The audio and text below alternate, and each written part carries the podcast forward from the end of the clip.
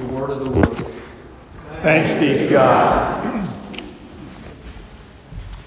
All right, now before we begin this morning, kids, you've got your kids' bulletin, I hope, and you just heard that passage read, and now we're going to be uh, teaching from it.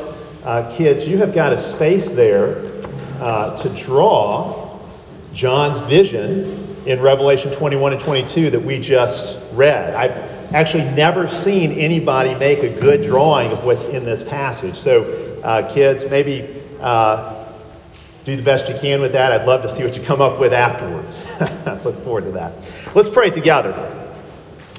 Father, we ask that you would bless the reading and preaching of your word, that you would speak to us, that your word would thunder forth with power and with grace Father, we pray that we would see our identity, who we are in Christ Jesus as your people, that we might see the great privileges and powers we have as your church through your word. This is our prayer in Christ's name.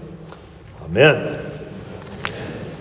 I imagine most everyone has a dream house, some vision of some kind of house that you think would be the absolute ideal place to live. Maybe it's some kind of massive mansion with a huge kitchen and really big closets. Uh, maybe it's a house with a pool, uh, with a big garage or a workshop. Uh, maybe it's a house that's tucked away uh, in the mountains or alongside a river. Well, you know what? God has a dream house too. Certainly, God fills the whole cosmos with his presence. In a sense, you could think of the whole universe as God's house. But it's also really clear God has chosen to make for himself a very special dwelling, a very special dwelling place, a masterpiece, his dream house, a home in which God will live for all eternity. In all of creation, there's one special place where God resides, a place God calls home. And that place is the church. Now, I don't mean a church building. I mean the church, the people. God's house is a house made out of people, it's a people house. Uh, I want to suggest to you today that what John sees in Revelation 21 and 22 is indeed God's dream house. This is where God dwells. This is the house God builds for himself. Think about that passage we just read. What did John see descending down out of heaven? It's described in several different ways. I don't think John ever got that memo that you're not supposed to mix metaphors, because that's all he's done here is mix a bunch of metaphors together. But think about some of the ways this is described, whatever it is John sees descending down out of heaven. In verse 2, it's called the holy city. So that's one clue. In verse 2, we're told it is prepared as a bride. That is another clue. Verse 10, it seems to come to rest on a mountain. And verse 16, it's shaped like a cube. Those are further clues. Verse 14, it has foundation stones, 12 in all, with the names of the 12 apostles. Uh, we find it's got both walls and gates. Verse 22, we find it is a temple. And then in chapter 22, we find it's also a garden with a river flowing through it, a river flowing out of it, with trees planted on either side. All of those are clues to what's being described here. That should be enough clues for us to figure it out. These are different images that give us different perspectives on the same reality. John sees a temple city bride garden that is cube shaped, resting on a mountain. Now, what you need to remember is that throughout Scripture, architectural structures are used to represent people. Architectural structures are used to represent the people of God. They're used to represent the church, and so it is here. In the Old Covenant era, God's people built a temple as a house for God. And when you read about it in the book of Exodus, the tabernacle there, and then later in history, it's the temple, you see God moving in. The Shekinah glory of God moves in. But what do we find when we read in the New Testament? We find that in the New Covenant, that temple was symbolic. And one of the ways that temple building was symbolic is it pointed ahead to the people of God. The real temple is the people, the church. The church is now God's temple. Again and again, the New Testament tells us this. Think about what Paul writes in Ephesians chapter 2. Really helpful passage, actually, for understanding Revelation 21 and 22. In Ephesians 2, Paul writes, You are being built, that's a construction term, you are being built on the foundation of the prophets and apostles. That's just like Revelation 21's description of the foundation of the city or the temple. You're being built on the foundation of the prophets and the apostles with Christ Jesus as the chief cornerstone, in whom the whole building, being fitted together, grows into a holy temple. That's the same language John uses. In the Lord, in whom you're being built together for a dwelling place or a house for God in the Spirit. Now, how much more obvious could it be that John and Paul are talking about the same thing? What Paul describes in his own way is exactly what corresponds exactly to what John sees in his vision. Paul's description and John's vision match, they go together. We can confirm this if we keep going. Uh, John tells us that this uh, temple is also the bride. Well, go to Ephesians 5. Everybody knows that the church is the bride of Christ. Christ is the husband, he's the bridegroom, and the church is his bride. Well, we're told here. What John sees descending out of heaven is prepared as a bride. Uh, he calls this temple bride a holy city. It's another description John gives it, a holy city. Well, the church is called the holy city several places in Scripture. In Galatians chapter 4 and in Hebrews chapter 12, this is really clear. In fact, Hebrews chapter 12 also makes the mountain connection. In fact, there are a number of connections in Hebrews chapter 12 that, again, really help us understand what's being described in Revelation 21 and 22. How this new Jerusalem, this holy city of the church comes to rest on a symbolic mountain. Hebrews 12 puts it this way Hebrews 12 is describing what happens when we come together as the church. What happens when we come together for worship? And this is how Hebrews 12 describes it. It says, You have come to Mount Zion. See, there's the mountain. You have come to Mount Zion, to the city of the living God, the heavenly Jerusalem, to an innumerable company of angels, to the general assembly and church of the firstborn. Coming to church, we could say, is really a mountaintop experience. Coming together uh, as the church means that we are resting on top of Mount Zion. It means, in some sense, we have entered into heaven with this innumerable company of angels, the, the general assembly and church of the firstborn. That firstborn, of course, is the Lord Jesus. We're going to look more at this vision next week, and we're going to see what it teaches us, especially about the church's mission, uh, our mission to the nations, our service to the nations. But I want to call your attention to something else here this morning. And this is what I think is, is, is actually most central it is the church's worship. John's vision as he sees the church, that's what this vision is all about, the church. John's vision of the church shows us the central act of the church is coming together to worship God. Think about this. Continue to unpack these images John gives us. He describes the church as a cube, it's got the same height, width, and, and, and length. Why does he describe the church as a cube? Why would God's dream house be a cube? I bet your dream house is not a cube. Why would God's dream house be a cube? Well, if you go back to the Old Testament scriptures, which are always the key to a vision like this, you find that the Holy of Holies in the Old Covenant tabernacle and temple was cube shaped. That was the place where God dwelt, the most holy place. And now, in John's vision, the church is cubical, just like the most holy place. What does it mean? It means the church has been made into the holy of holies of the universe. The church is the most holy place of the universe. Verse 11 goes on to say she has the glory of God. The Shekinah glory that once dwelt in the most holy place of the tabernacle and the temple now dwells in the midst of God's people. God's glory dwells in our midst when we come together for worship.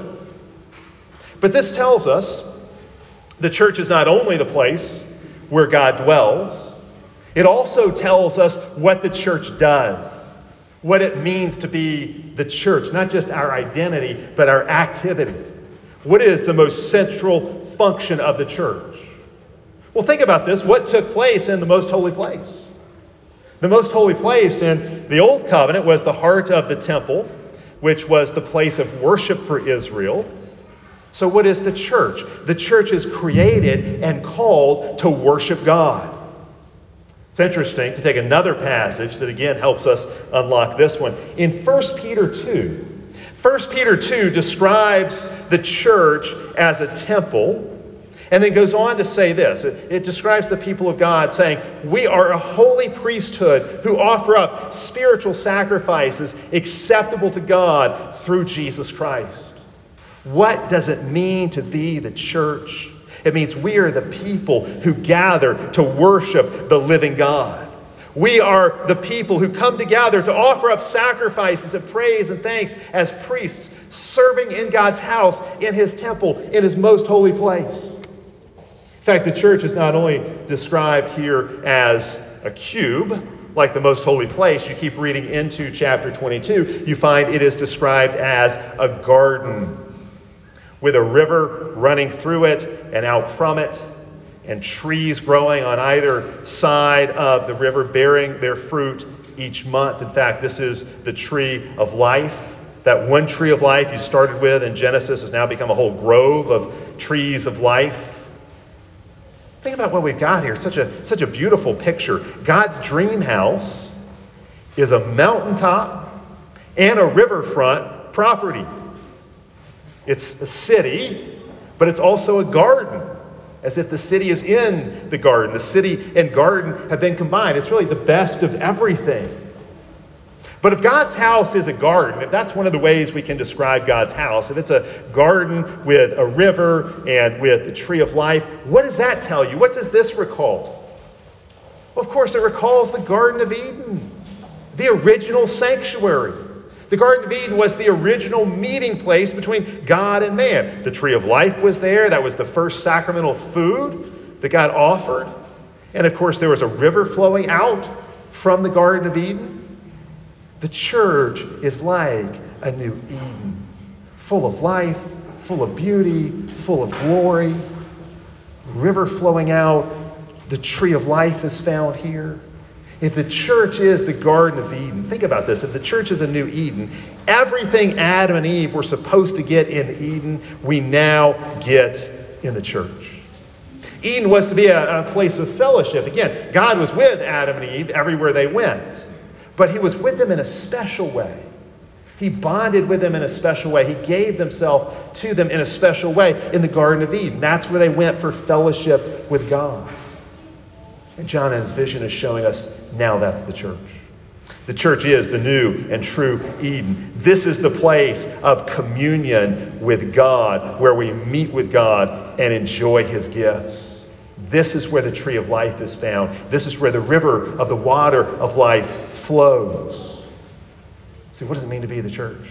It means we are the people who confess our sin to God and who hear his promise of cleansing and forgiveness. We are the people who sing his praises, who cry out to him in prayer for our needs and for the needs of the world, knowing that he hears us and that he acts in response. We are the people who hear God's word with eager and attentive hearts, ready to believe and obey whatever he says to us. And we are the people who feast at his table. We feast upon Jesus, his body and his blood. He is our tree of life. He is our Passover lamb. He is our manna from heaven. That's the heart and the essence of the church. That's what it means to be the people of God. This is what John is showing us in his vision. Our gathering is God's most holy place. His glory is here in our midst. When we come together, we form a temple for God, a holy of holies for God to dwell in, for God's glory to be manifest. The most important thing the church can do for the world is be the church, to serve as priests in God's presence. See, what does it mean to be the church? It means when we come together, we are God's temple. We constitute God's temple, God's holy of holies, God's garden city. We are, God, we are on God's holy mountain. This is the place of life and wisdom and glory, the place where God's gifts are most concentrated, the place where God has made these gifts available to us. To be the church is to be a liturgical community, a people who together who corporately offer up a sacrifice of praise, a people who perform the liturgy in God's presence, and who receive God's gifts through the liturgy, and who change the world through our liturgical actions. That's what it means to be the church. Look at this vision again. again. Just consider one aspect of it. Obviously, we can't talk about every dimension of this. But again, what is it that flows out of the temple city? Well, chapter 22, verse 1 tells us the river of the water of life. It flows out from God's throne, which is in the most holy place. It flows out through the church. Now, you see what this means? This means when we come together, what is God doing in our midst? God's renewing us and refreshing us when we gather. The waters of life flow here.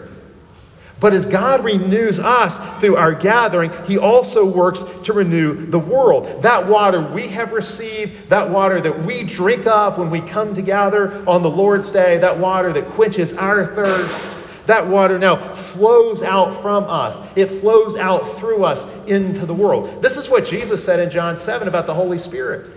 He described the Holy Spirit as this living water and said rivers of living water will flow out from each one of us as his disciples. We've been given the Spirit, the Spirit that is this water of life, this river of life.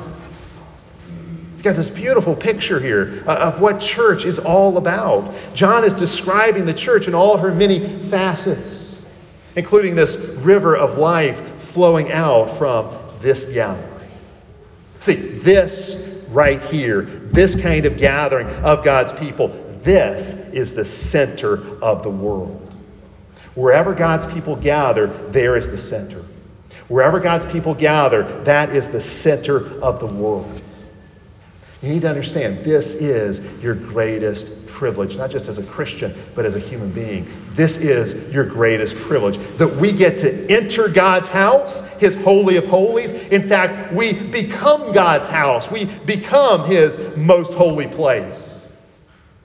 God's glory is with us. God's glory is within us. Of course, it's always true. God's always with us. But again, especially here when we come together to worship, this is your greatest privilege. This is where your greatest privilege is found. But this is also where your greatest power is found. Because in the church, God is at work in unique ways. The church's liturgy has formative power power to form us. It forms us into disciples. It trains us in the virtues of the kingdom. The culture of the church, the culture of the kingdom is formed more here in worship than anywhere else. So, just to give you an example, Christian economics begins here. A Christian economics begins here when we offer our tithe to the Lord and share at his table. Revelation describes the, the nations bringing their treasure into the kingdom of God. What do you think the offertory is all about? This is how God brings the treasure of the nations into his kingdom through our tithes and offerings. Christian economics starts here.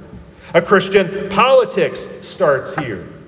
A Christian politics starts here in worship. It begins here as we declare our allegiance to Jesus and we proclaim him as King of Kings and Lord of Lords.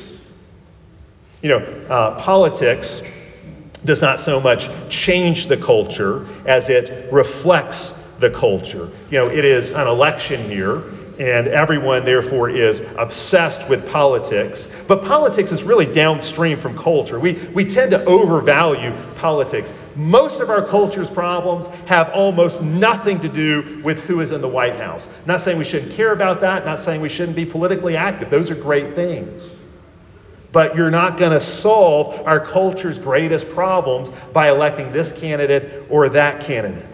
That's how people tend to look at it But that's a secular, or I'd even say atheistic way of looking at the world. Most of our culture's problems cannot be solved by electing the right official. It doesn't really matter that much who is in the White House. You can't affect real lasting change through political means. But you know what?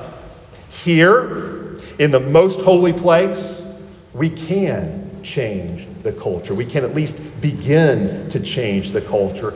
This is the place of power. Joseph Stalin once uh, mockingly uh, asked, he asked in a very dismissive kind of way, how many divisions does the Pope have? Kind of sneering at the Pope that the Pope doesn't really have power, anything like what Stalin himself has. Military power is the only kind of power that statists can imagine the power of coercion, uh, the power of violence, the power that comes out of the end of a loaded gun. But the church wields a very different kind of power. And indeed, I would say it's a much greater kind of power, and I can prove that to you. If you had to choose, which would you rather have? Would you rather have access to the Oval Office or to the Holy of Holies? Would you rather have the President of the United States of America listen to you and hear your petitions? Or would you rather have the Lord Jesus Christ listen to you and hear your petitions? Which would you choose? The President's Oval Office or God's throne room? Where do you think the greater power is found? We may not have access to the Oval Office. We may never have access to the Oval Office. But we have continual access to the most holy place. The president may not listen to us, but the Lord Jesus Christ will. And all authority in heaven and on earth, including authority over these United States, has been given to Jesus. President Trump's up for reelection this year. King Jesus is not. And we must remember that. The world sees the church as powerless. The world sees worship as, irrele- as irrelevant. When actually, just the opposite is true. I find it so interesting that in so many states, thankfully not ours, but in so many states, churches were quickly shut down. In some cases, I think you can say now, being singled out to some degree and being shut down, and being relegated to the non essential category, the dreaded non essential category. But at some level, I think this is happening because many of our leaders who do not fear God know, they know at some level, this is where power is found. And if we can keep the people from worshiping, if we can keep them from gathering, we can break that power. We must not let it happen. It's interesting. Every time in history God has brought great reformation and renewal to a nation or to a culture, it has started with faithful worship. God always starts his reformation and renewal projects with faithful worship. Because uh, the reality, while the church is the most holy place, it's not as if all God's only concerned about the church. God is concerned with all of life, all of culture, obviously. And God wants to see all of culture renewed and, and reformed according to his word. But anytime God brings reformation and renewal to a culture, where does it start? It always starts with the church, it always starts with faithful worship. And that includes teaching the Bible, praying corporately, and singing psalms and hymns together. Those are the things, those are the key ingredients in cultural transformation. That's just how God works in the world. And you see it again and again throughout history. You go back to the early church, they were completely powerless, had no political clout whatsoever, and they didn't live in a republic where you could vote for your leaders. They were completely locked out of the places of earthly political power.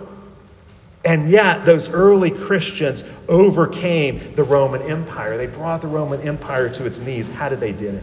How did they do it? The early Christians worshiped their way to victory. They worshiped their way to victory over the Roman Empire. Jump ahead in history to the Reformation in the 16th century. The Reformation started with the reform of worship. We tend to focus so much on the doctrinal issues, and of course, those are incredibly important, but it really started as a reformation in the sanctuary, the reform of worship. preaching, teaching, getting the people participating in worship, restoring the Lord's Supper to the people regularly. Think about in our own nation's history. It was the preaching of God's word and worship that produced the Great Awakening, which in turn produced the American Revolution.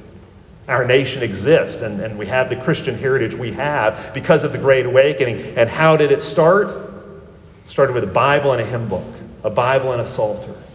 That's where it started. Or think about how the prayers and singing of the saints in Eastern Europe brought down the communist bloc. That's a story that's not often told, but it's true. Look it up. It was the prayers of God's people that brought down communism in the Soviet Union, and of course, once the dominoes started to fall in all of Eastern Europe. So again, the world sees us as powerless. The world sees worship as irrelevant. Nothing could be further from the truth.